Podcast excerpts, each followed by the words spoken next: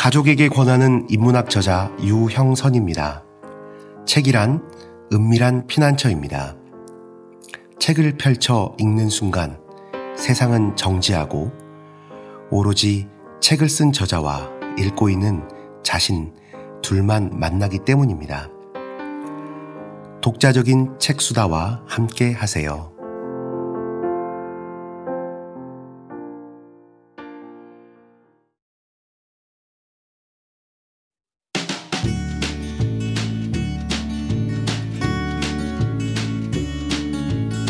책 그리고 독자적인 여러분이 함께하는 깊고 넓은 북토크 저자와 함께하는 독자적인 책수다 지금 시작합니다.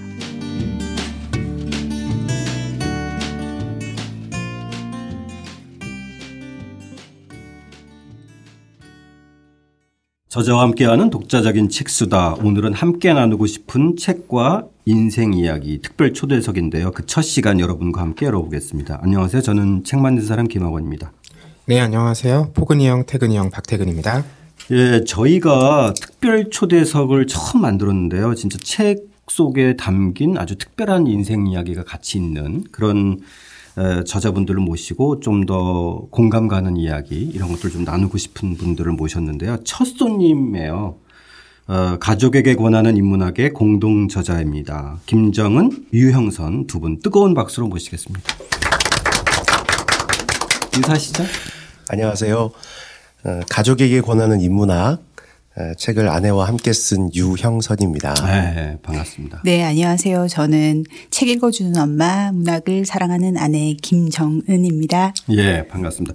그 저희는 진짜 이번 이 책 선정하면서 다시 읽으면서 이렇게 속으로 막 박수가 그냥 손이 아니라 마음으로 막 치고 싶었어요. 왜냐면은 어, 책 만들 때 한번 읽다가 그 다음에 이제 늦은 밤에 다시 한번 읽었는데 어 진짜 막 덜컥 눈물도 나고. 네, 그 반성의 눈물인가요? 아 그렇죠. 그렇죠. 그러니까 그래서 두 분 정말 이렇게 모시게 돼서 정말 마음의 박수를 다시 한번 쳐드리겠습니다. 고맙습니다. 감사합니다. 자, 일단은 우리 청취자 여러분들을 위해서 어, 이 두 분 소개 잠깐 좀 포근형이 해주실까요? 예, 뭐 음. 여러분들도 책 날개에서 보실 수 있는 소개인데요. 먼저 책 읽어주는 엄마, 문학을 사랑하는 아내 김정은 선생님께서는요. 네. 전직 프로그래머로 일하셨고요. 아, 역시 이과 부럽습니다. 네. 그 경영학하고 컴퓨터과학을 공부하셨고 직장 생활을 10여 년 정도 하시다가 지금은 두 아이와 도서관 나들이 하면서 어 결국 이 책의 그 에필로그에 나오죠. 네. 학교에서 강의까지 하고 계십니다.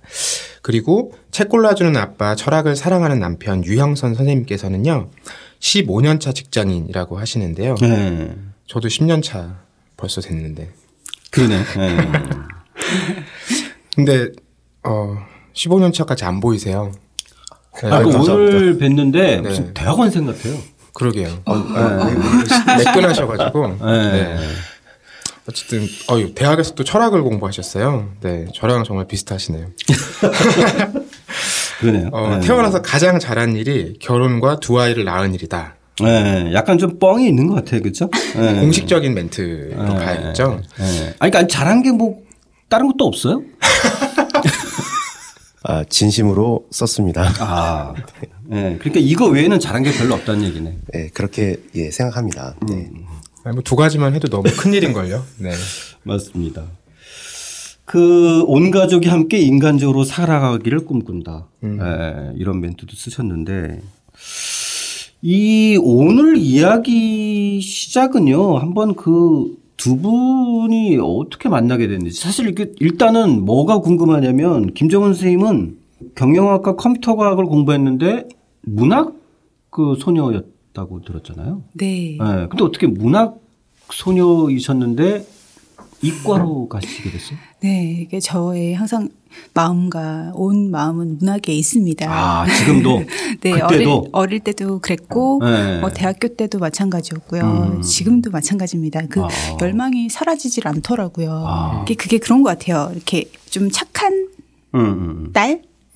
어, 빨리 취직해서 아. 이렇게 집안에 보탬이 되고 싶다. 그래서 음. 대학 밖에까지 가서 공부를 한다면 취업에 도움이 되는 전공을 해야 된다 이렇게 생각을 해서 정말 그 당시로는 이제 거기 나오면 뭐 다 취직이 된다 그런 과를 일부러 골라서 아, 갔습니다.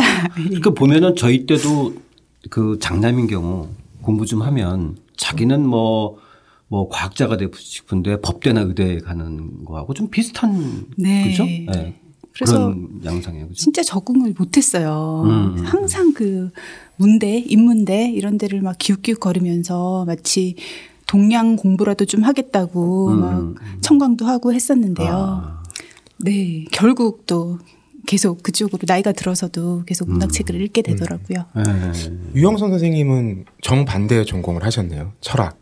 예, 예, 저는 철학 전공했습니다. 음. 어쩌다가 하게 되셨습니까? 아, 정말로 철학 공부 해보고 싶어서 음. 철학과를 언제 언제 그런 생각이 들었어요?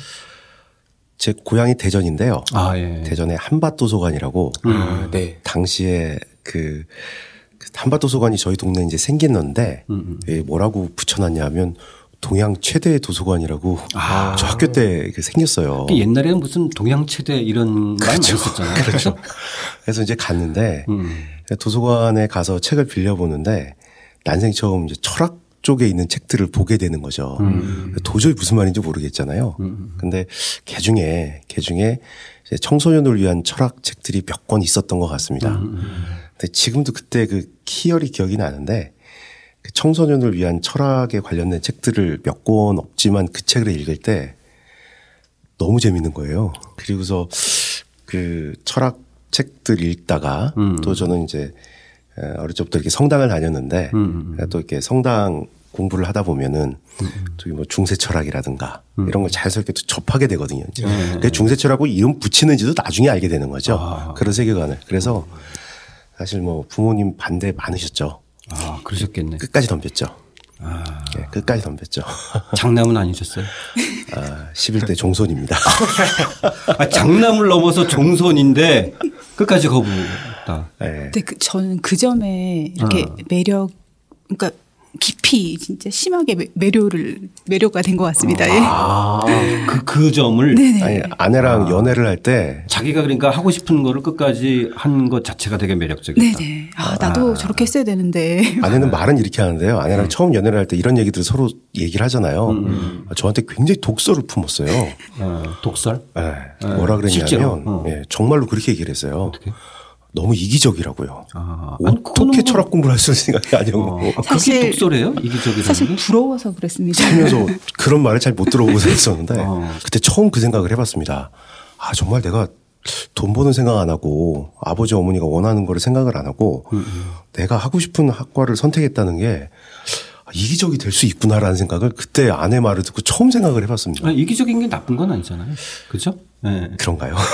네. 아니 그러면 두 분은 어떻게 이제 그 책에 보면 뭐 대학교 기숙사에서 만나서 뭐 깡소주를 마시면서 뭐뭐 뭐 아름다운 막 이렇게 쓰셨는데 네. 그좀그 그 아름다운 시절을 한번 좀 그때부터 얘기를 한번 해보죠. 네. 그러니까 저는 이제 일단 어 대학을 졸업을 했었고요. 네. 대학을 졸업을 하고 직장을 다녔어요. 아, 그, 직장을 그, 다녔는데 그 전에는 두 분이 만나신 네, 건 아니고 몰랐죠. 아. 몰랐는데 이제 직장을 다니다 보니까 이렇게 순간 진짜 음. 영혼을 팔아야 되는 순간이 왔었어요. 아. 예. 그래서 음. 어, 영혼을 팔 수는 없다. 이러고 음. 이제 사표를 내던지고 이제 미국으로 갔습니다. 아. 네, 미국에 가서 이제 잠깐 한 두 달 정도만 있다가 음. 다시 돌아와서 취업해야지라고 음. 생각을 했는데 음. 이제 그 두 달 사이에 이분을 만난 거였어요. 아, 미국에 그러니까 대학 졸업하고 직장생활 하다가 미국에 갔을 때. 네, 네, 네. 아. 그러니까 이분은 그때 어학연수로 온 거였고요. 아. 예, 저는 이제 그러니까 이제 그용 선생님은 대학교 졸업하고 그렇죠. 이제 IMF를 아니지. 저는 이제 군대 있을 때 네. 음. 에, 예, 군대 있을 때 IMF가 시작되고 끝났습니다. 아. 그래서 이제 다시 세상에 나와 보니 세상이 바뀌어 있더라고요, 진짜로. 어, 정말 세상이 바뀌어 있었는데 네. 그래서 한 학기를 다니고서는 음. 야 이건 이제 취직을 하기가 너무 어렵겠구나. 음. 아, 그래서 이제 처음으로 난생 처음으로 아, 그렇게 이제 학점 학사 학, 아, 학사 경고 뭐 하여튼 이런 거 생각하다. 그러니까 아, 대부분 철학과 국문과들이 아, 아. 학사 경과 한 번씩 그렇죠, 맞아요. 그렇죠. 그렇죠? 네. 네. 그래서 그 처음으로 이제 군대 복학해서 열심히 공부해서 음. 올 A뿔 성적표를 아버님께 드리면서 절을 했죠. 음, 음. 그래서 아버지 아, 아무래도 영어라도 좀 제가 배워야 될 것 같은데 음, 음. 아버지 돈이 좀 있으십니까? 음. 네, 한번 갔다 오고 싶습니다. 그러니까 아버님이 아, 고민을 하시더니 왕복 비행기 티켓 값은 내가 내줄 수 있을 수 있다. 아. 그래서 왕복 비행기 티켓을 들고 미국 리노를 갔었습니다. 네. 리노를 간 이유도 그 저기 유학 연결해주는 쪽에서 음. 물가가 싸다는 하나 이유로 네. 거기서 이제 기숙사에 들어갔는데 네. 저는 1층에 살았고 음. 저는 2층에 살았어요. 2층, 예. 2층. 예. 그러니까 축수 기억을 못해요, 그렇죠? 기억을 못하죠. 거기 저녁마다 제 방에 와서 아침 술을 마셨기 었 때문에. 마셨다 네. 아, 예, 네. 아 그리고 이제 랭귀지 스쿨에서는 네. 저는 이제 굉장히 저급반이었고요. 네. 굉장히 그 아내는 고급반이었고요. 음, 그랬을 것 같아요. 음. 네. 네. 제가 봐도. 심지어 아내는 그때 저를 보면서 음. 진짜 고등학교 졸업한 거 맞냐고 어떻게 영어 문법을 이렇게 모르냐고. 저 정말 음. 퍼스트 네임, 라스트 네임이 뭔지도 모르는 반 아니셨을 거 아니에요. 그렇죠. 다른 반이었죠. 그런데 어. 그 근데 기... 어떻게 그렇게 좀 그 기숙사에 음. 한국 사람이 저희 둘밖에 없었어요. 아. 네. 그래서 뭐 라면도 끓여 먹고 음. 네. 제가 이제 그 트렁크 그 미국 갈때 음, 음. 트렁크에다가 이제 소주를 잔뜩 싸들고 간 거예요. 아 그래요? 그 네네. 소주를 트렁크에 싸들고 예, 네, 아, 되더라고요. 그 그렇구나. 그 당시에는 네, 됐었거든요. 네, 그 거의 십몇 년 음, 전이니까. 그래서 그거를 소주 네, 대표적으로 제가 얘기하는 게 훨씬 리얼리티가 날 것 같은데요. 어, 기숙사가 아니라 이제 처음에 이제 랭귀지 스쿨에서 음, 음. 한국 학생이니까 서로 이제 아는 척을 했죠. 그랬더니 음, 음. 뭐 저는 이제 반갑게 그래도 한국 사람이니까 인사를 했는데 아내는 굉장히 이제 경계하는 눈빛으로 저를 쳐다보고 음. 조금 있다가 이제 저한테 그 얘기를 묻더라고요. 음. 혹시 기숙사 방에 냉장고가 있냐고 묻더라고요. 그래서 저는 이제 제 룸메이트가 미국 친구였는데 그 중에 냉장고를 저도 써도 된다고 얘기를 했거든요, 저한테. 네, 네, 네. 그래서 아, 냉장고 있으니까 쓰라고. 그래서 저는 무슨 고추장 단지나 음. 김치 단지 같은 걸 들고 올 줄 알았는데 그렇지. 네. 저녁에 약속한 시간에 갑자기 문을 두드기로 들어오더니 대병 경월 소주를 들고 들어오더라고요아 대병 이게 뭐냐 그랬더니 아니 냉장고에 전문 용어를 썼죠. 네. 씨앗이를 좀 시켜달라. 아 실제로 대병. 네네. 네. 네. 이야 대단한. 다음 날 다시 이 시간에 오겠다 그러더라고요. 네. 그 다음 날 오더니 음. 이제 문 기숙사 문을 열어줬더니 인사를 한 운동 마 운동 바로 성큼성큼 냉장고 대 문을 열고 대병 한 개를 들고 한 개를 거죠. 들고. 그래서 아. 또 있냐 그랬더니 또 하나는 누굴 선물로 줬대요. 아. 그리고 대병 소주를 열고 제 책상 위에 있던 머그컵에 가득 한 잔 따르더니 음. 꾸덕꾸덕 그러니까 마십니다. 그럼, 그럼 오늘 술판이나 버려볼까 생각을 하는데 갑자기 또 냉장고 문을 닫고는 또 기숙사 밖을 나가는 거예요. 그래서 음. 어디를 가냐고. 음. 도서관을 간답니다. 아, 잠깐만. 한 지금, 먹고. 네, 지금 머그컵으로 한 잔 소주를 먹고 도서관을 가냐고 그랬더니 맞다고. 그래서 음. 아니 술을 그렇게 마시고 도서관 에 가면 공부가 되냐고 그랬더니 음. 원래 공부는 그렇게 하는 거 아니냐고. 아. 그리고 따라갔어요 제가. 정희 씨 우리 소주 한 몇 병 사오죠? 한 컵씩 마시고 하요 정말 말 한마디 안 하고 한 세시간 동안 도서관에서 공부를 하더라고요. 아. 옆에서 공부를 했죠 저도. 그렇게 한 일주일을 보내더니 이제 금요일 저녁이 돼서 드디어 저도 그 소주 맛을 한번 볼 수 있었는 아. 그게 지금도 기억이 납니다. 네. 그 사실이네요. 그렇게 깡 소주를 마시면서 네. 정말 그 아름다운 철학과 문학을 얘기하고. 그러니까 사실 그때 저는 영혼이 정말 힘들었거든요. 이렇게 음. 영혼을 팔지 않고 왔으나 음. 음. 앞날이 이제 깜깜한 거죠. 음. 음. 그래서 매일 이제 소주를 머그컵으로 한 잔씩 마시면서 앞날을 막 고민하면서 네, 음. 그 그런 시간들을 보냈습니다. 아. 그래서 거기서 뭔가 이제 언약을 어느 분이 먼저 프로포즈를 하신 제가 했죠. 아. 어떻게 이렇게 자꾸 심적인 질문을 제가 경상 제가 경상도 여자라서 좀 네. 경상도식으로 하더라고요. 아, 아니, 정말 솔직히 멘트를. 솔직히 정말 말씀드릴게요. 그래서 음.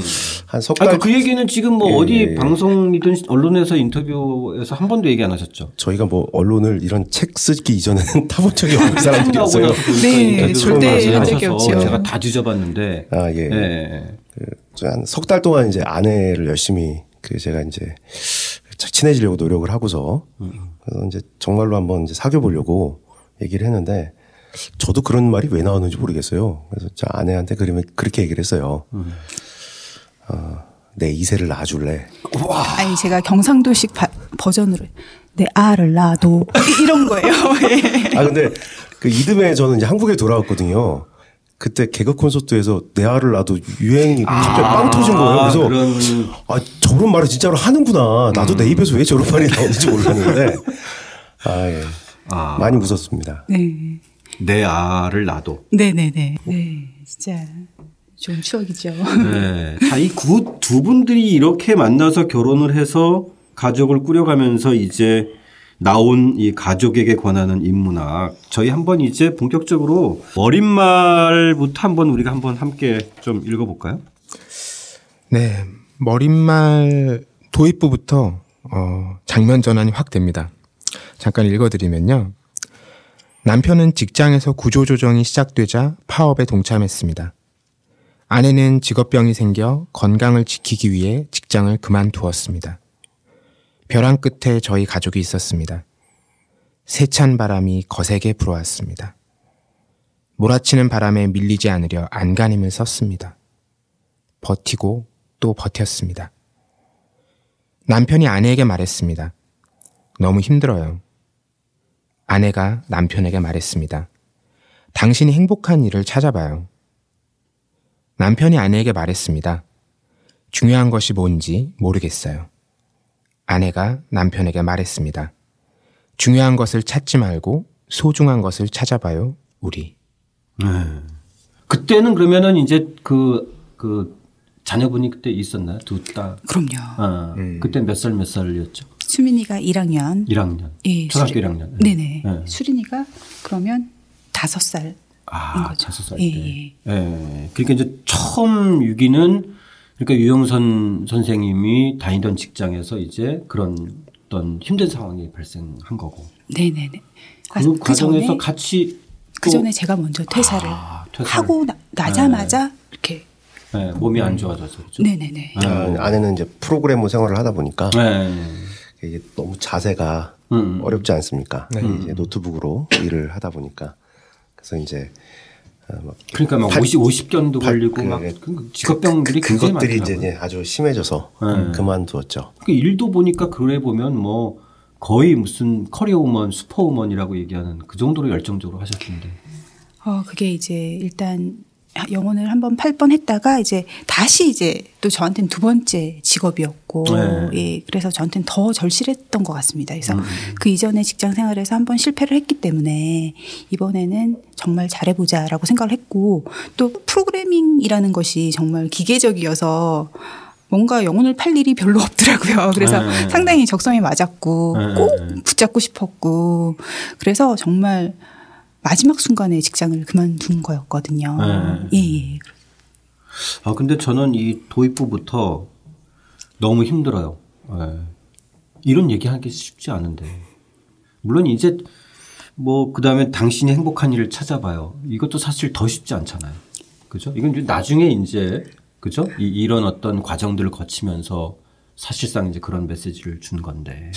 이 대목을 제가 이제 애플 처음 머리말에 넣자고 얘기를 했는데 예, 예. 저한테는 굉장히 중요한 순간이었어요. 음. 그래서 아. 그 저희 파주에 있는 저희 집 근처에 음, 음. 사실 좀 예쁜 카페가 하나 있어요. 예. 지금도 기억이 납니다. 그래서 이게 사실 파업은 시작되었고 음, 음, 음. 어, 그런 여러 가지 일들이 벌어지고는 있는데 아, 저한테는 아주 큰 용기를 내서 아내한테 말을 한 거죠.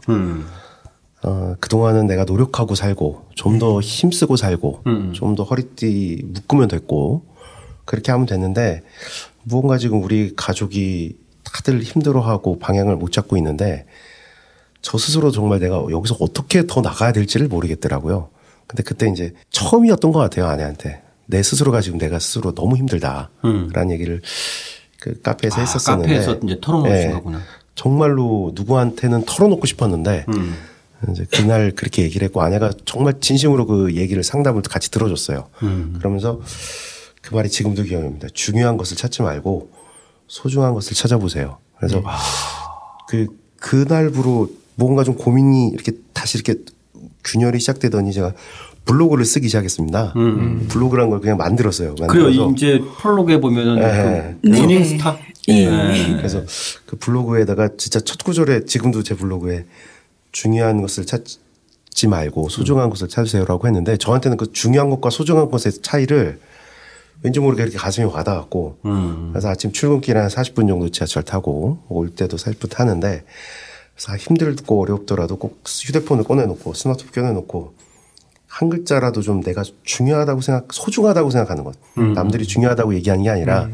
내 스스로 눈을 감고 나에게 가장 소중한 게 뭔가를 한번 써보려고 시작을 그날 그 이후로 시작이 됐던 것 같습니다. 아, 예. 이 말이 굉장히 재미난 말 같았어요. 그러니까 우리는 보통 내가 어떤 중요한 일을 하고 있다라는 데서 음. 아, 내가 음. 행복하다고 생각하고 또 누군가에게 소중한 어떤 음. 역할을 하고 있다라고 믿기 때문에 음. 중요한 것이 늘 1순위에 와 있는데 계속 말씀하시는 거를 이제 그러니까 유 선생님 말씀하시는 거를 김 선생님께서 이렇게 해서 끌어오셔가지고 결국 소중한 것에 이르게 하시잖아요.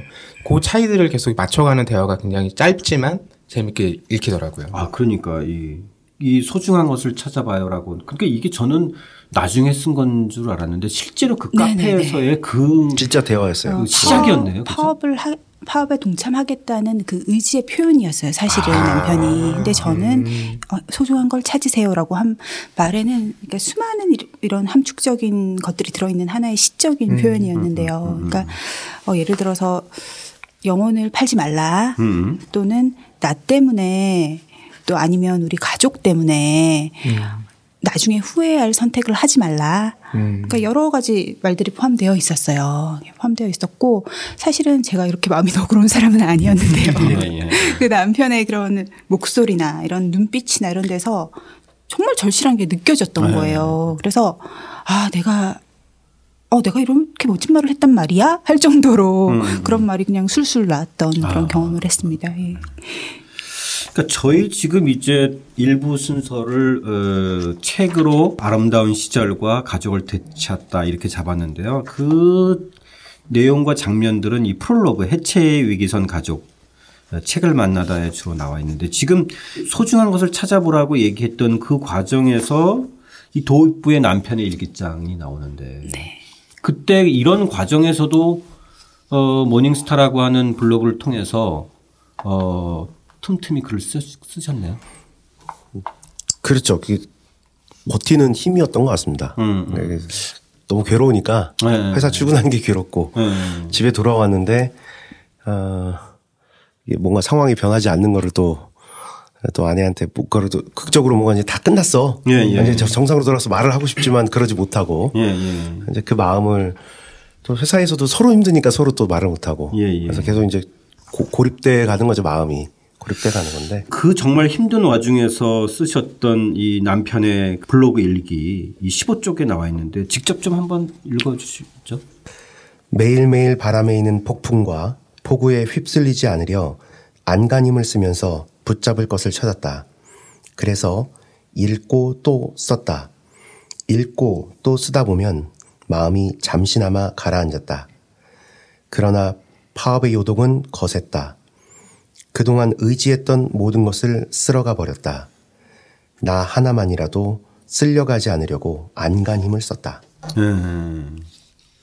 그 다음 쪽에도 김정은 님께서 이번 크리스마스가 지나면 전쟁이 끝날 것 같아. 이번 겨울이 가면 이 모든 일이 끝날 것 같은 꿈을 꾸었어. 라는 바람을 이야기하던 사람들은 때가 되어도 상황이 좋아지지 않으면 시름시름 알아눕는다. 그러나 이번 크리스마스가 지나도 전쟁은 끝나지 않을 거야. 그러니 그때를 대비해야지. 이번 봄이 와도 수용소 문은 열리지 않을 거야. 그러니 그때를 준비해야 돼.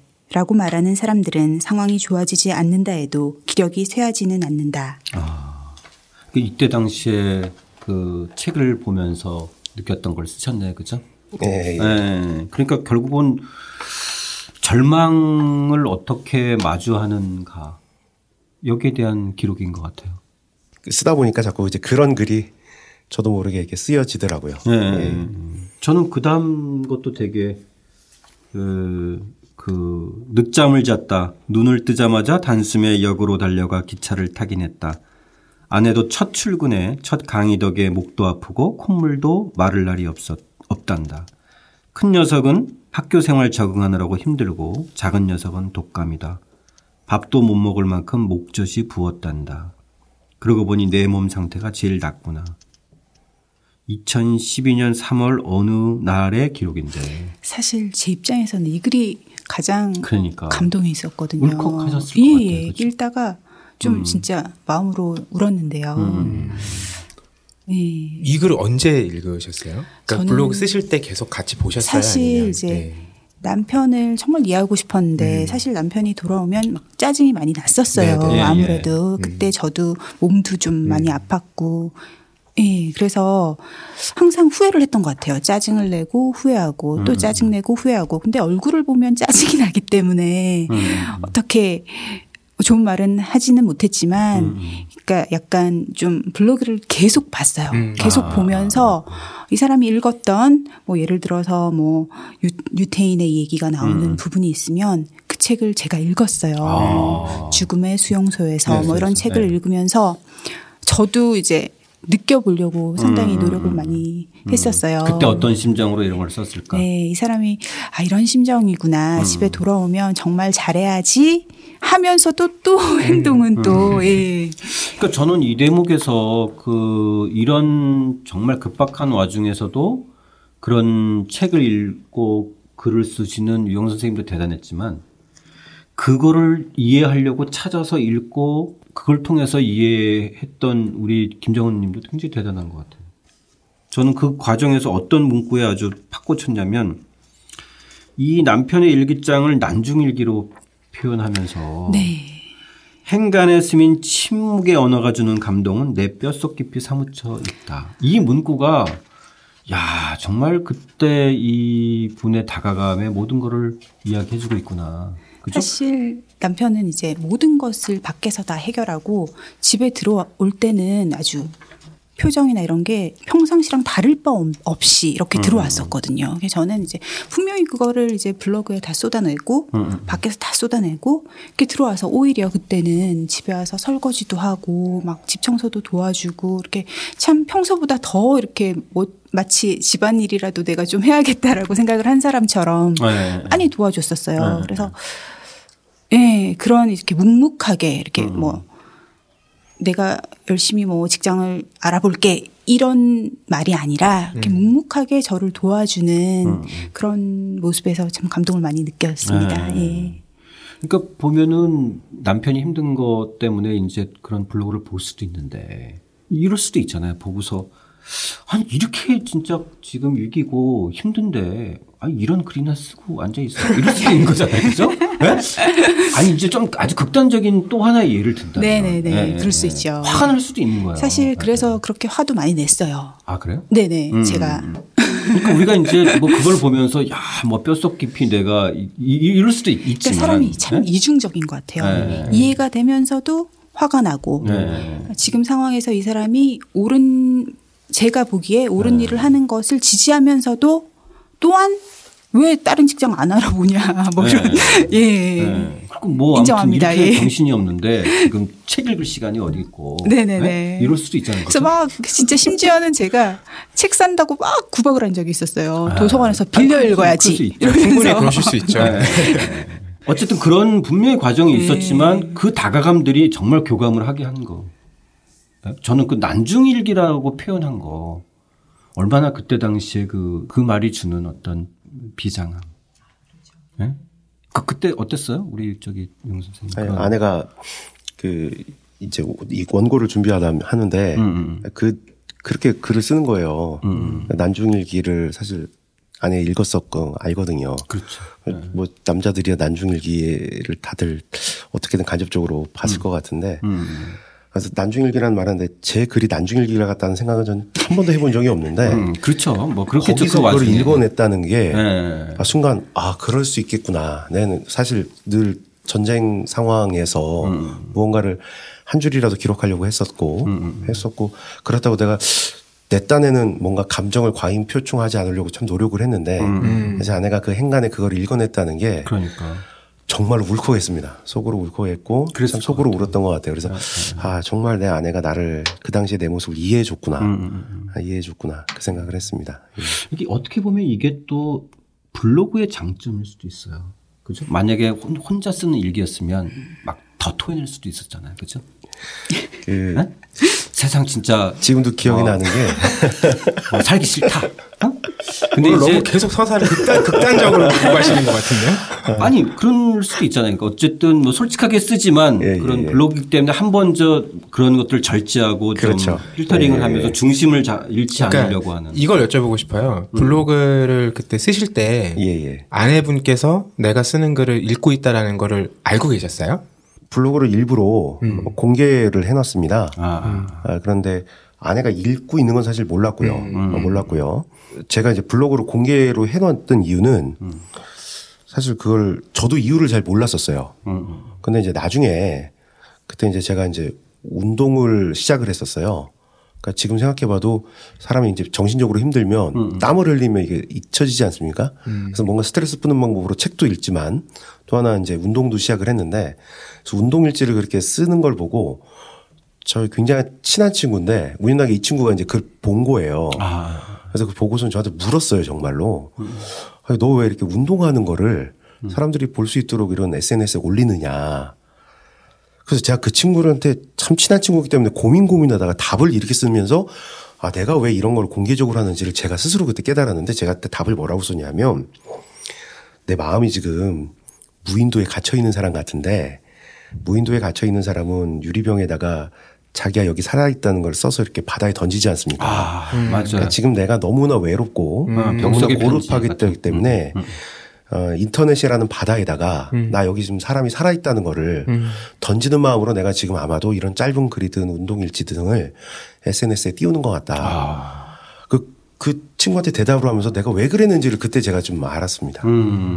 네. 아, 이용순 씨 그말 들으니까 좀 멋있어. 그 이랬을 것 같아 예전에 네. 깡소주 깔아 네. 어, 나왔을 때. 네네. 아 그 그걸 그 병속의 편지로 저렇게. 네네. 그래서 저도 이제 몰래 봤지요. 음, 그거를 음, 음, 나 이거 봤다 이렇게 얘기하면 음, 음. 못쓸 것 같아서 음, 봐놓고도 안 본 척. 네. 더 네. 쓰라고 예 그렇게 했습니다. 예.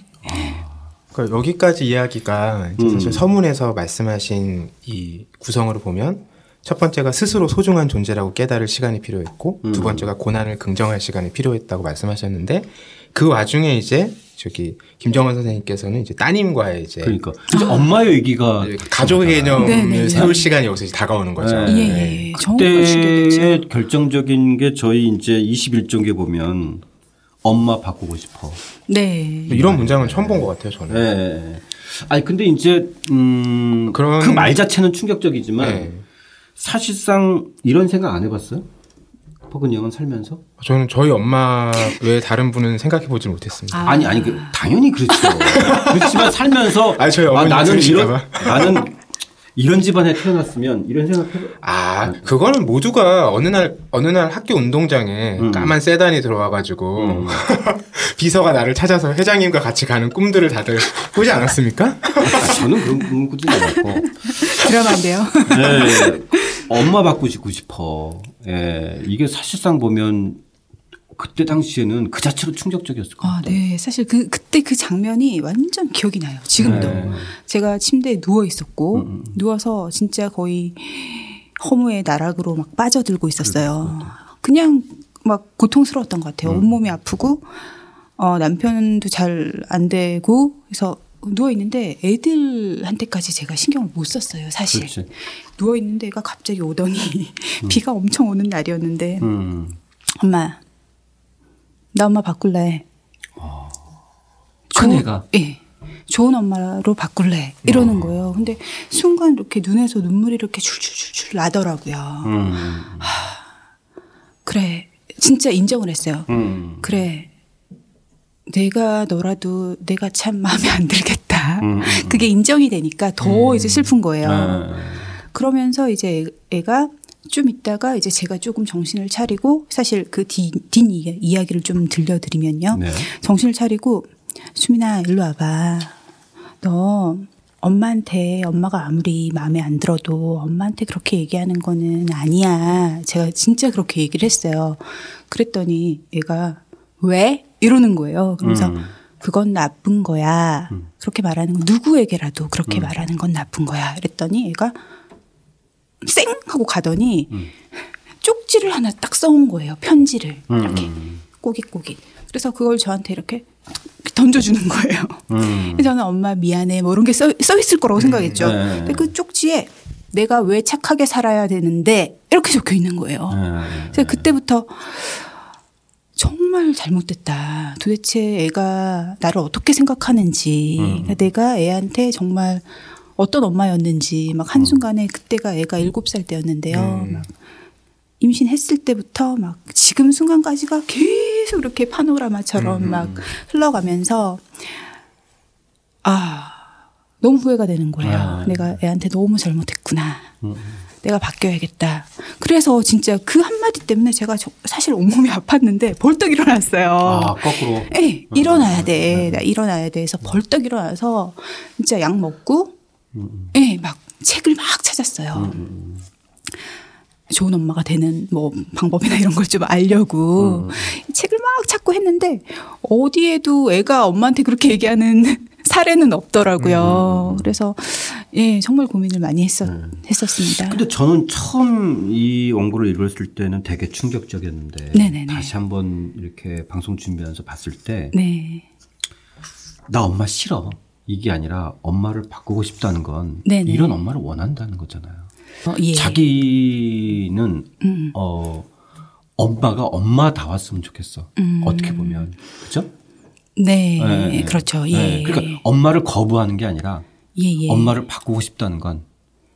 근데 저는 그때 어떻게 받아들였냐면 음, 음, 음. 이 아이가 할머니가 봐주셨다가 음, 또 도우미 아주머니가 봐주셨다가 외할머니가 봐주셨다가 또 다른 도우미 아주머니가 봐주셨다. 그러니까 저를 엄마로 생각하지 않은 거예요. 네. 도우미 아줌마 중에서도 음. 가장 못한 아줌마로 생각을 했던 거예요. 음. 그러니까 도우미 아줌마 바꾸는 것처럼 나 이 아줌마 바꿀래. 이렇게 이제 그래서 진짜 처음부터 잘못돼 있는 거죠. 얘한테는 음. 음, 음. 그 사람에 대한 아무것도 지금 형성이 안 되는 거죠. 없었기 때문에. 때문에. 음, 예. 그렇구나. 너무나 심각한 문제였죠. 네. 예. 그 즈음까지 그러니까 이게 뭐 어린 아이가 아니라 이미 한7살 정도면 적지 네. 않은 시간을 같이 보낸 거잖아요. 네네. 근데 엄마한테 그렇게 말했을 그 시점에 그 즈음에 그 따님과 아버님 관계는 어떠셨어요? 그러니까 엄마를 바꾸고 싶다라고 얘기할 정도라면 뭐 아빠에 대해서도 어떤 평가나 생각들을 갖고 있었을 것 같은데 아빠는 사실 뭐 주말에만 얼굴을 보는 사람이고 음, 음 그리고 잘 얼굴을 그동안 못 봤기 때문에 비싼 장난감을 사주는 사람이었고 과자를 먹고 싶다면 늘 과자를 사주는 사람이었고 그 정도 관계였던 것 같아요. 음. 네. 네. 그 정도 관계였던 것 같아요. 그러니까 저는 이 그래서 그 엄마가 이 아이가 엄마 받고 싶다고 했을 때저 네. 같으면은 아빠 받고 싶어 바꾸고 싶어 이러면은 저는 아마 집 나갔을 것 같거든요. 아. 근데 이 그 뭐라고 쓰셨냐면 정신을 차리고 보니 20개월이 훨씬 지나도 의사소통이 전혀 되지 않은 작은 아이와 6살을 넘어 7살이 되어도 가족에 대한 개념이 전혀 잡혀지지 않은 큰아이가 내 눈앞에 있었다. 굉장히 현실을 있는 그대로 직시한 거잖아요. 네네네. 그렇죠? 그리고서 이제 어, 저는 이 점이 제일 와닿는데 엄마란 도대체 어떤 존재한단 말인가. 네. 그래서 소아정신과 문을 두들겨서 내가 과연 엄마로서 부모로서 자질이 있는지 확인받고 싶었다. 네네. 음. 굉장히 이거는 사실상 시, 그, 이 말은 하지만 이 실행에 옮기는 건 쉬운 일이 아니에요. 네. 그렇죠? 네. 그때 진짜 남편이랑 같이 음. 소정신과를 갔어요. 음. 예. 가서 선생님하고 상담을 하고 모든 것이 이제 제 잘못으로 이제 판명이 됐죠. 음. 네.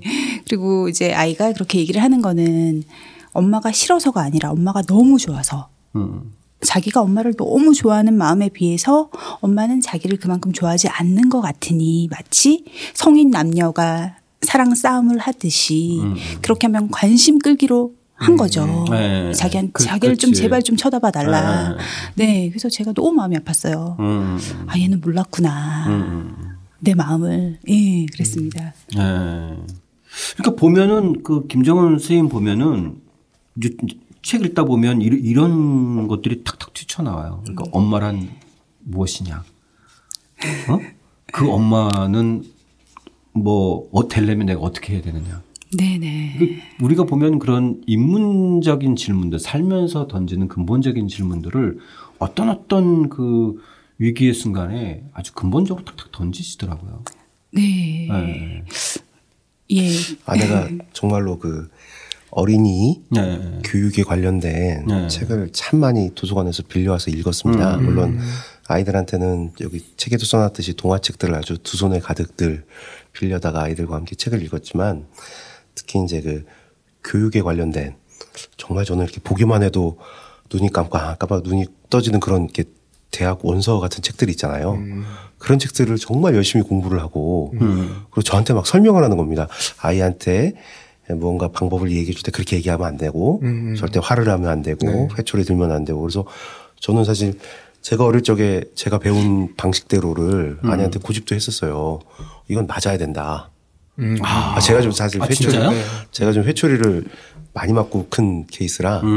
네. 어, 나는 내가 볼 때 이거는 회초리를 한번 맞아야 되는 일 같다. 음. 근데 저도 깜짝 놀란 게 아내가 저희 어머니를 어떻게 구슬렸는지 음. 저희 어머니도 저를 형선아 이제 시대가 변했으니 초리를 들 시대는 아니다. 아, 제발 아, 아. 아, 하여튼 아이간 예. 그래서 아내가 그때 정말 공부를 많이 했고 음. 저에게 어그 교육에 대한 거를 공부를 한 이야기를 참 이렇게 정리해서 저에게 많이 얘기해 줬고 음. 그 제가 놀란 게 그 이야기를 듣다 보면 그 저도 모르게 어릴 적에 어, 살면서 내가 가치관 형성했던 어떤 그 순간들이 떠오릅니다. 음, 음. 근데 아내가 책을 봤더니 이건 이렇게 해야 된다더라. 얘기를 듣고 있으면 그게 분명히 좀 더 옳은 말이구나. 음. 아, 이런 생각이 들었고. 음.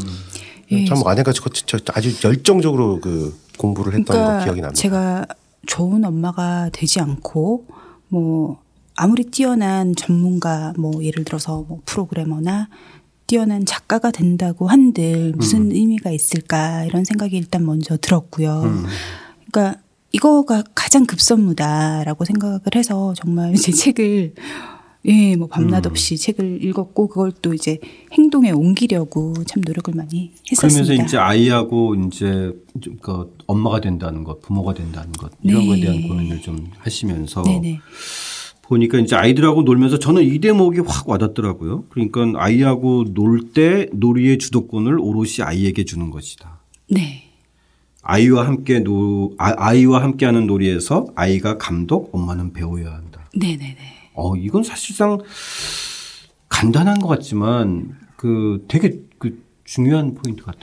할 때도 상당한 인내력을 발휘를 해야 되거든요. 네. 근데 정말 그게 그렇게 생각한 이유가 뭐냐면 이제 일단 아이가 태어나고 두 돌이나 세 돌 정도까지는 진짜 주도권을 아이가 갖고 있는 거거든요. 음. 그냥 먹고 싶을 때 먹고 뭐 자고 싶을 때 자고 칭얼거리고 싶을 때 칭얼거리고 근데 제가 생각해 봤더니 저희 두 아이한테는 그런 2년 3년이 없었던 거예요. 네. 그렇다면 사실 그 단계에 반드시 해야 되는 그 과업을 음. 해야지 다음 단계로 넘어가는 음. 그게 대, 그게 그런 게 있, 있다고 이제 어디서 읽고 내가 어렸을 때 못 해준 걸 지금이라도 해주자. 음. 그래서 칭얼거리려거든 얼마든지 칭얼거려라. 음. 예, 마치 저는 마음을 얘가 지금 두 살이다라고 생각을 하고 그냥 애가 원하는 대로 다 해줬어요. 그 아, 시간만큼은. 네, 네, 네. 예. 네. 근데 확실히 그렇게 되니까 정말 엄마라는 존재한테 해보고 싶었던 걸 다 하고 나니까 애가 저를 엄마로 받아들이고 음, 음, 음. 진짜 엄마와 자식 사이에 그 있는 그 애착 관계가 생겼더라고요. 네. 예. 저는 이 과정에서 이 참 우리 포근형은 어떤지 모르겠지만 이 29쪽에 관동대학교 정신건강의학과 김현수 교수님이 부모는 진정한 어른이어야 한다고 강조했다. 고그 대목 있잖아요. 네네네. 어, 여기서는 진짜 저도 노력은 했다고 생각하지만 그 확 와닿고 좀 찔리는 게 많았어요. 잠깐 읽어드릴까요? 예, 이거 공유했으면 좋겠어요, 우리 청취자 여러분들. 네. 음. 관동대학교 정신건강의학과 김현수 교수는 부모는 진정한 어른이어야 한다고 강조한다. 그는 부모로서 금기해야 할 목소리로 하라, 하지 마라의 명령의 목소리, 이렇게 되었으면 좋겠다, 저렇게 되었으면 좋겠다의 소망의 목소리, 나에게 이렇게 해달라, 저렇게 해달라의 부담의 목소리를 들었다. 부모라면 진정한 어른의 목소리로 자녀와 대화해야 한다고 강조한다. 음. 저는 처음에 처음에 이거 봤을 때 명령의 목소리 그래 그러니까 이건 하지 말아야지 근데 소망의 목소리 어 이거 왜 안 되지 이랬었거든요. 아, 그래서 처음에는 뭐 하지 말아보다 그래 너는 이렇게 하는 게 좋겠어. 명령을 애들로 얘기하면 소망이 되는 거 아닙니까? 근데 이것도 다 안 된다는 거예요. 어. 응? 그 자체로 아이를 음. 그 자체로 네. 존중하라는 그러니까. 의미죠. 음. 그러고 나서 다시 또 우리 김정은 선생님 나는 진정한 어린이를 할 수 있을까? 또 딱 질문 던지는 거예요. 우리 저기 유영 선수님 어떠셨어요? 뭐 꼭 여기서 저한테 지금 이렇게 지금, 지금 엄마는 이렇게 어? 어 엄마로서 난 엄마인가? 어, 엄마가 뭐지? 어, 정말 진정한 엄마가 되려면 어떻게 되지뭐 진정한 어른이 되려면 어떻게 되지 이러고 있는데 아, 아빠는 어떻게 아, 아 이제 제일 어려웠던 게 음. 그 사실 아이하고 이렇게 이야기를 뭐 행동 하나하나를 제가 얘기하는 게 아빠보다는 엄마가 많을 것 음. 같아요. 이제 아내가 주로 고민한 이분이고 주말에 아내가 이제 가르쳐 주는 거예요. 음. 아이랑 놀 때 주도권을 아이한테 줘라. 음. 그게 그렇게 힘들더라고요. 음. 음. 그게 그렇게 힘든 거예요. 그렇죠. 그러니까 이게 같이 놀아도 이렇게 놀고 저렇게 놀고 하는데 아이의 어떤 놀이관을 음, 배운다는 게 너무 힘든 겁니다. 그러니까 애들로 돌아가지 않는 이게 도저히 이해가 가지를 네. 않고 네. 네. 이게 어떻게 재밌을 수가 있지가 싶고 음, 음. 근데 이제 그 블로그를 썼던 거를 기억이 나는데 배웠어요 정말로 깜짝 놀랐는데 그러니까 그, 그 숨바꼭질을 하지 않습니까? 음. 음. 근데 숨박 그 수린이가 유치원 다닐 유아원 다닐 땐가 기억이 나는데 숨바꼭질을 하면 숨어 있으면 가서 찾지 않습니까? 근데 아빠랑 아이랑 이렇게 번갈아 가면서 이제 순례가 되는데 저야 아이가 어디 있는지 다 알잖아요. 음. 그리고 제가 숨으면 아이가 저를 못 찾잖아요. 음, 음. 음. 근데 그렇게 정말로 하면 아이가 막 우는 거예요. 음, 음, 그숨바꼭질을 이렇게 하는 거라고 저는 생각을 하잖아요. 음. 근데 아이가 저한테 설명을 하는 거예요. 음. 우리 유아원에서 숨바꼭질을 할 때에는 네. 숨어 있는 아이는 자기가 어디 있는지를 보여준대요. 아, 살짝 어떻게든 네, 그렇죠. 네, 네, 네, 자기를 찾도록. 네, 음. 그리고 찾을 때는 일부러 보여도 안 찾는다는 거예요. 아. 음. 음. 근데 어, 음. 그게 갑자기 저에게 뒤, 통수를 맞는 것처럼 음. 아, 세상의 질서가 정말 이렇게만 될 수 있으면 이기고 지는 것이 아니라 서로 그 관계가 게임의 관계가 정말로 서로가 재밌기 위한 관계로만 갈 수 있으면 너무 세상이 아름다울 것 같다는 생각이 들어서 그날 음. 블로그에 그걸 썼던 기억이 납니다. 네. 아이들의 순방 선생님이 자주 인용하시는 장자에 나올 법한 이야기네요. 맞아, 맞아. 아, 아. 역시 이 철학가끼리 통화. 음. 아, 마치 이렇게 그 교포를 만나는 부전공 철학했습니다. 아, 교포를 만나는 것 같은 이런 느낌입니다.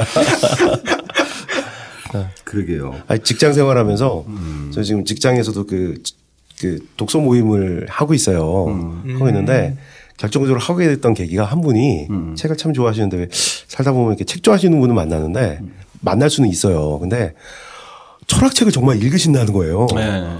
그거에 제가 감동받아가지고 음. 아, 우리 한번 책 모임 한번 만들어보자 그랬거든요. 그래서 네. 어디 지나가다 사실 철학을 전공했다거나 철학책 읽는다는 얘기를 들으면 음. 그렇게 반갑더라고요. 어.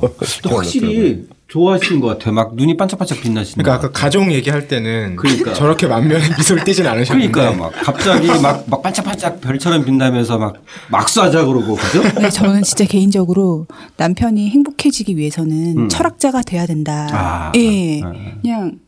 예, 철학자가 이미 되신 길로 것 같아. 가십시오. 예, 네. 그런 마음을 갖고 있습니다. 얼마나 좋아하는지. 아내를 미국에 두고 음. 한국에 돌아와서 이제 졸업 학년이 됐는데 네. 당시 대학원에 다니는 선배들 정말 여덟 명을 만났어요. 음. 대학원 석사 공부하는 게 어떤 생활입니까?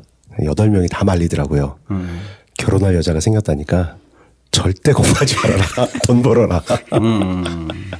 자, 저희 그 30쪽에 보면 진정한 어른의 목소리에 대해서 좀 얘기 나오는데 여기서 이제 뭐가 좀 시작이 되는 것 같은데 저는 그 이 대목도 좀 같이 공유했으면 좋겠는데. 네. 태근 형 좀. 네. 난 내가 진정한 어른의 목소리를 지니지 못한 덜 자란 어른이란 걸 인정해야만 했다. 부모라 하기에 너무나 미성숙한 존재이기 때문에 우리 부부에게 삶을 이끌어줄 가치가 더욱 절실했다. 그렇다면 이러한 위대한 가치는 어디에서 배울 수 있을까? 인류 지혜의 보고, 인문학의 성각자들이 남긴 책이라면 우리는 이런 가치들을 배울 수 있지 않을까? 아이들과 함께 책을 읽고 이야기를 나누어야 했던 이유도 바로 여기에 있다. 음. 참 그렇게 질문을 던지면서 뭔가 이제 그걸 좀 찾아 나가는 과정에서 책을 좀 찾으려고 하는 그때 저는 이 정말 뭔가 네. 이 다큐멘터리를 따지면 뭔가 좀 그런 그, 그, 그 도입의 어떤 전기 같은 네. 네 장면이 네. 나와요. 그죠? 네, 그렇죠. 음악이 들리는 듯한. 해주세요. 그 비가 추적추적 오는 날이었나요? 네? 예? 파주에서. 네, 음. 비가 음. 추적추적 왔고 또 이사를 하고 얼마 안 된 이제 그 당시는 그랬고요. 예, 음. 그랬는데 이제 일단 저는 아이들한테 좋은 엄마가 되기 위해서 교육책을 교육학 책을 많이 읽었 읽은 후였어요, 사실은. 네. 네, 네. 근데 뭔가 갈증이 올라오는 거예요. 음. 음, 음. 이건 마치 수단 같은 느낌이 들었어요. 음. 그렇다면 정말 그 내가 알고 싶은 것은 이런 교재와 같은 이런 수단이 아니라 네. 뭔가 본질을 알고 싶다. 네. 기술이 아니라 뭔가 어떤 그죠? 일종의 음. 실천적 지식 같은 네. 것이죠. 네. 뭘 알고 싶다. 상당한 갈증을 느끼고 이렇게 빗길을 걷고 있었어요. 음. 음 근데 음. 그 동네가 좀 동네이니만큼 정말 음. 오일 장이 서는 동네였거든요. 예, 예. 지금은 이제 초등학교 때문에 이사를 왔습니다. 예. 어, 그래서 빗길을 걷다가 성당에 들어갔어요. 왜냐면 네. 카페가 하나도 없었어요. 그 동네는. 음.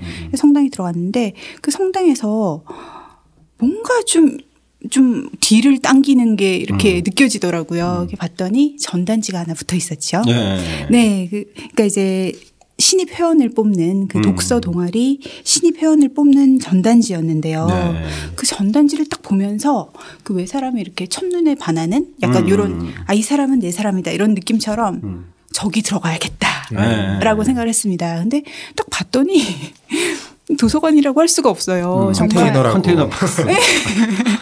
아. 컨테이너 박스 이렇게 막 파란색 뭐 이런 컨테이너 박스였는데 이렇게 창문으로 이렇게 봤더니 책이 빼곡하게 들어있는 거예요.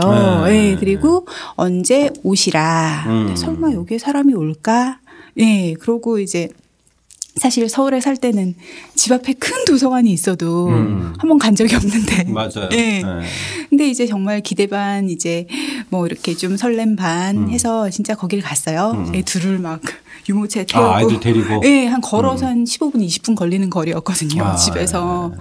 이게 나중에는 막 비가 오나 막 눈이 오나 갔었어요. 음. 갔는데 거기에 있는 언니가 이제 지금은 도서관장이 되셨어요. 아 그 도서관 이름은 지금 뭐예요 거기가? 지금은 없어졌어요. 아, 없어졌어요. 꼬마 책갈피라는 꼬마, 꼬마 책갈피. 그 책갈그 네네. 네. 그리고 제가 들어왔을때 이미 10년의 음. 역사를 갖고 있는 음. 네네. 그, 그, 그 파주 엄마들이 자발적으로 그, 그 만든 도서관이래요. 네네네. 아, 대단한 거예요. 한 달에 만 원씩 이제 걷어서 아, 엄마 직접 돈을 몇 명이서 예 네. 출판단지나 아니면 무슨 헌책방을 음. 돌면서 정말 엄마들이 읽어야 되는 필독서, 음. 정말 철학, 문학, 뭐다 인문고전 그걸 다 이렇게 구매를 하신 거예요. 아, 그리고 대단하네. 진짜로 도서관처럼 대여를 해주고 음, 음, 음, 그걸 관리를 하고 음, 그 정말 도서관이었어요. 또다 만드셔가지고 아. 네네 하시고. 아. 도서관이었죠. 그야말로 네. 규모만 작다뿐이지. 그리고 그 조그만 진짜 조그만 공간에서 애들이 옹기종기 앉아가지고 책을 막 읽고 있는 거예요. 야 그리고 막 활동도 하고, 네. 그리고 누군가 뭐 집에 무슨 일이 있으면 가서 도와주고 진짜 아, 옛날처럼. 아, 대단한 어머 엄마들이시네. 네, 그 언니들을 만나고 제가 정말 진짜 그 앨리스가 음. 토끼굴에 빠진 듯한 거, 그런 이상한 나라 여기 이상한 나라에서 나도 진짜 모험을 하겠어 음. 이런 음, 음. 이제 오아시스를 만나 거네요. 네네네. 네. 그래서 정말 예 그 이사까지 오고 음. 했음에도 불구하고 더 이제 그게 시작이었죠 아. 예 변화의 시작. 그분들이 사실은 이 책에 되게 중요한 조연 역할을 네 첫 시작이었죠. 네. 네 이 네. 딜을 이렇게 본문을 구성하는 네. 네. 그 언니가 이런 얘기를 했었어요. 어, 제가 항상 저한테서 그걸 딱 읽어, 읽었던 것 같아요. 저랑은 띠동갑인데요. 그 언니가 아. 이제 띠동갑 언니가 아, 너를 보니, 음, 책임감도 강하고, 뭔가 해야 되겠다는 이런 항상 그런 것 때문에 자기가 좋아하는 걸 한 번도 해본 적이 없는 애 같다라고 음. 이야기를 하면서 일단 좋아하는 걸 한번 해봐라. 좋아하는 걸 3년 하게 되면 그게 직업의 실마리가 되고 음, 음. 그 좋아하는 걸 10년 하게 되면 음. 그 분야에서 일을 하고 있을 거라고 네. 그 얘기를 하면서 제가 그때 이랬어요. 너무 긴데요, 언니. 10년이나 음. 좋아하는 일을 해도 되는 건가요? 라고 음. 제가 이렇게 물었어요. 그랬더니 언니가 자기가 지금 10년째다. 올해 10년째다. 음. 라고 얘기하면서 여기저기서 나를 음. 찾는 곳이 너무 많다. 하지만 나의 이상에 맞고 내가 정말 나이 들어서까지 할 수 있는 일을 기다리고 있다. 이렇게 얘기를 하더라고요. 그래서 이제 그 언니의 말에 저는 정말 등불같이 느껴졌어요. 네. 좋아하는 걸 함, 하면서 살 수 있단 말이지, 막 이러면서 음, 예, 큰 그러... 역할을 하셨네 네네. 박수를 좀 드려야 돼요. 네네. 네. 큰 역할을 하십네 그죠? 그렇게 훌륭한 분들이 몇 명이 또 더 계셨어요. 아. 그런 분들 보면서 정말 네. 아저 이렇게 살아야겠다 이렇게 음. 마음을 먹었죠. 그 세상이 참 험해도 곳곳에 이런 분들이 계세요. 네. 그죠? 네. 자, 저희 이 가족에게 권하는 인문학에 대한 독자들의 좀 어떤 반응 이런 거좀 어떤가요? 독자들의 리뷰를 보면요. 네. 일단 8알은 음. 반성입니다. 아, 저 같은 네. 사람이네, 그렇죠? 반성을 하시면서 음. 이제 뭔가 다짐하는 듯한 네. 네, 이런 말씀으로 끝맺는 리뷰들이 가장 많았고요. 네. 어, 제 눈에 들어왔던 리뷰 두 꼭지를 제가 골라왔어요. 네. 약간 읽어드리면 음. 이런 체험담이 나오기를 어, 책이라면 이런 역할을 할 수 있기를 기대하고 기다렸다. 아이 시절을 그냥 건너와 어른이 된 사람으로서 이 책에서 던지는 질문에 답을 해본다.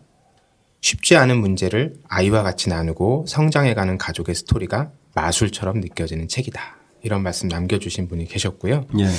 또 다른 한 분은 아, 이것도 약간 이제 반성이긴 한데 어, 이 책을 읽으면서 한동안 아이들에게 책을 읽어주지 않았다는 것을 알았다. 책을 읽어주는 것이 아이들에게 좋으니까 읽어주는 행위가 아이들을 위한 봉사나 그저 시간을 보내는 한 방법쯤으로 여겼던 것은 아닐까? 저자의 가족은 책 읽기를 통해서 아이들뿐만 아니라 저자 부부도 함께 성장한다. 내가 놓치고 있었던 점도 그런 것이 아닐까? 아이들에게 책을 읽어주는 것은 아이들뿐만 아니라 나 자신의 성장에도 도움이 된다는 점을 알게 되었다. 아, 예. 네. 그러니까 그저 이제 읽어주는 것이 좋다고 하니까 네. 아이들은 듣는 대상으로 이제 설, 정해 놓고 자기는 말만 하는 대상 사람이 되어서 음. 그냥 들려주기만 하셨다라는 거죠. 네. 근데 이걸 읽어가는 과정에서 그게 아니라 그게 나도 읽고 아이들도 함께 읽는 그런 관계를 맺어가는 과정이라는 걸 느꼈다는 말씀이신 네. 것 같아요. 그러니까 저는 그 반성도 반성이지만 그 행동으로 옮기게 됐어요.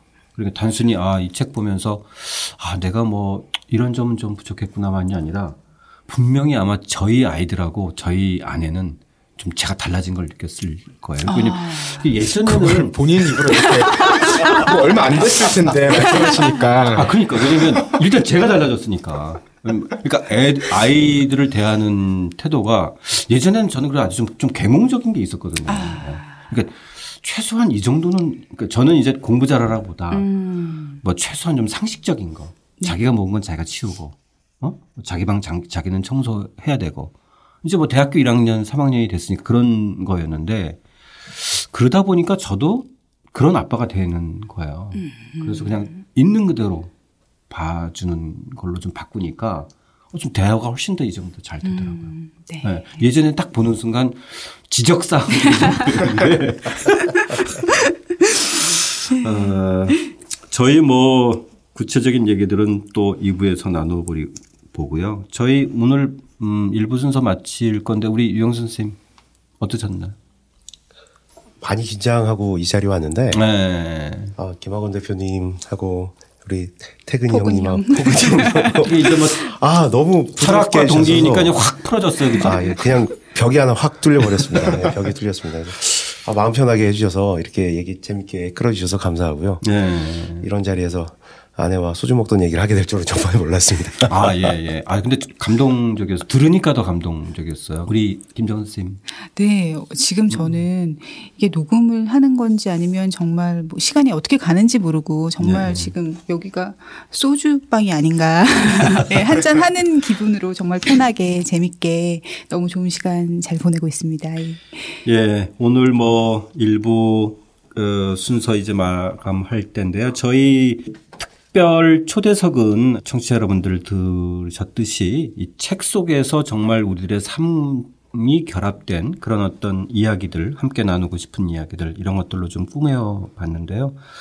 어, 정말 기대 이상 정말 어, 좋았던 것 같고요.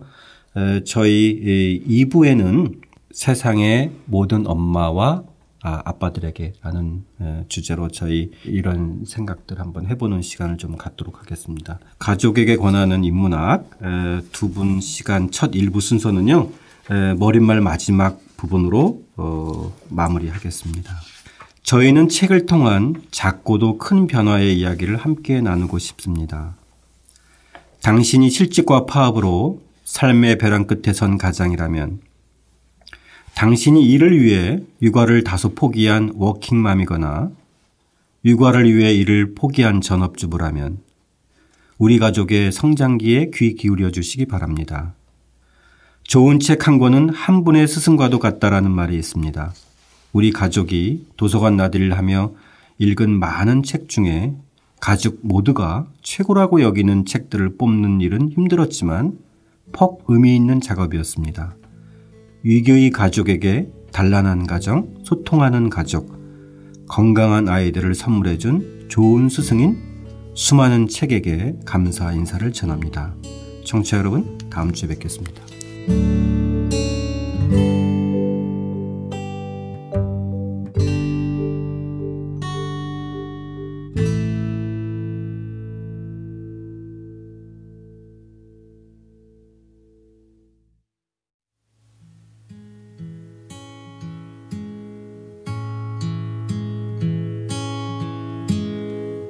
가족에게 거다는 인문학 김정은입니다. 책이란 만남입니다. 책을 통해 나를 만나고 책을 통해 아이를 만났습니다. 책을 통해 가족을 만나보세요. 이젠 독자님을 만나러 갑니다.